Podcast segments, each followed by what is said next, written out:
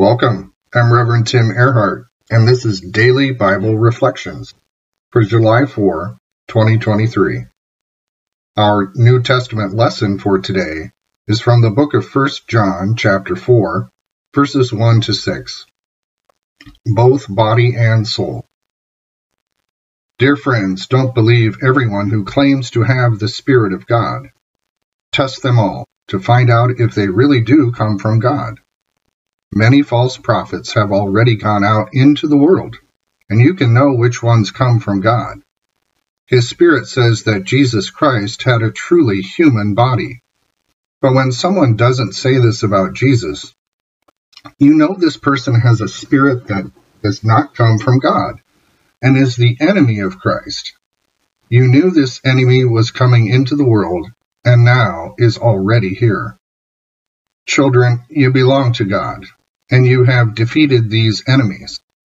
God's Spirit is in you and is more powerful than the one who is in the world.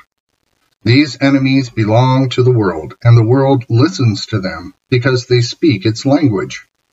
We belong to God, and everyone who knows God will listen to us.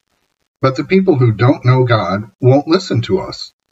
This is how we can tell the Spirit that speaks the truth from the one that tells lies. Contemporary English Version.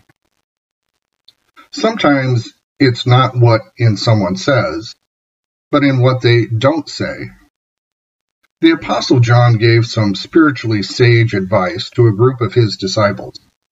They were being influenced by people who claim Christian faith, yet were not the real deal.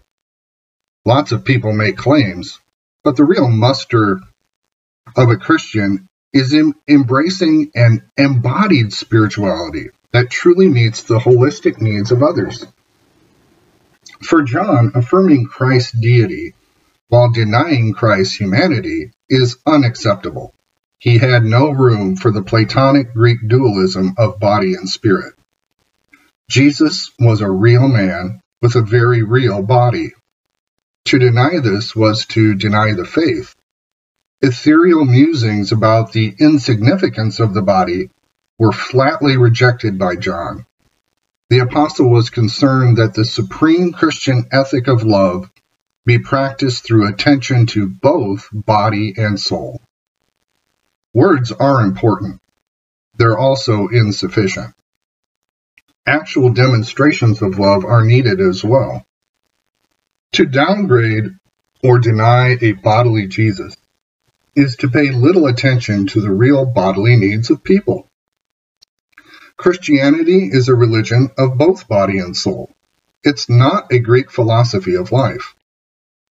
I will be the first guy to insist on some deep theological reflection on the great spiritual, cultural, and social issues of our day. Yet, if our theology does not lead to tangible acts of love based on that reflection, then we have not yet been called God's friend. Correct doctrine, embracing body and soul, leads to loving actions of faith. Ideally, we glorify God with both speech and service, physically and spiritually. Words and actions, heart and hands, must work together for an authentic Christian ministry. The early church councils condemned the denigration of Christ's full humanity for good reason. Not only did Jesus have a real flesh and body experience while on this earth, but Jesus also healed actual bodies and performed real physical miracles. Jesus Christ met both the spiritual needs of forgiveness and reconciliation and the needs of the body. What's more, Jesus had no ranking system as if the spiritual needs were the real commitments, whereas tangible needs were just a means to the end of meeting intangible obligations. The gospel involves both body and soul. They are equally significant. To exalt one above the other is, frankly, heresy. So let's put this in more practical terms. Love is more than an expression of good feelings and goodwill toward others. Love has skin on, using both physical actions and words formed from our vocal cords to bring goodness to others. Jesus has always maintained the connection between spiritual and physical needs. It's us who separate them.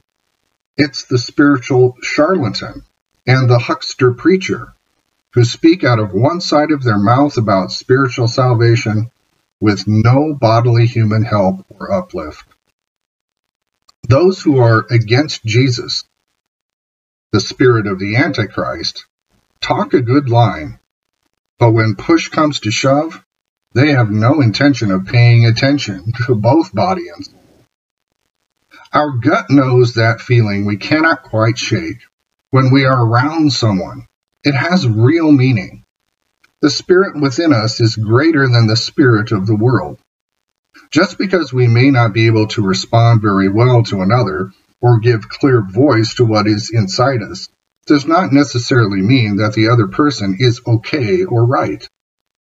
A proper Christian response to others incorporates head, heart, and gut. The interaction and alignment of all of our faculties is needed. If we draw upon our entire selves, both body and soul, we will overcome the spirit of the Antichrist through loving words and actions toward those who need it most. The enemy, the Antichrist, wants us to get caught up in putting all our focus fighting theological battles and debating, philosophic, philosophical ideas, while our neighbor next door is dying of cancer.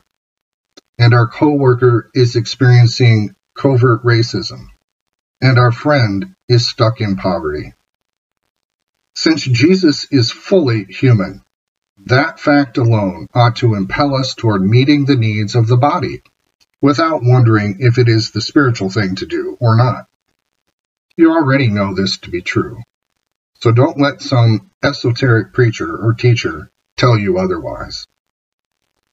Almighty God, Creator and preserver of all humanity, I humbly ask, make your ways known to everyone and your saving health to all nations. May your church everywhere be guided and governed by your good spirit, so that all who profess and call themselves Christian may be led into the way of truth and hold the faith in unity of spirit, in the bond of peace, and in righteousness of life caring God, in your parental goodness, lift up those who are afflicted or distressed, in mind, body, or spirit. Comfort them and meet their every need, giving them patience under their sufferings and a good outcome of all their afflictions. This we ask for the sake of Jesus Christ, your Son, our Lord, who with you and the Holy Spirit reign forever. Amen.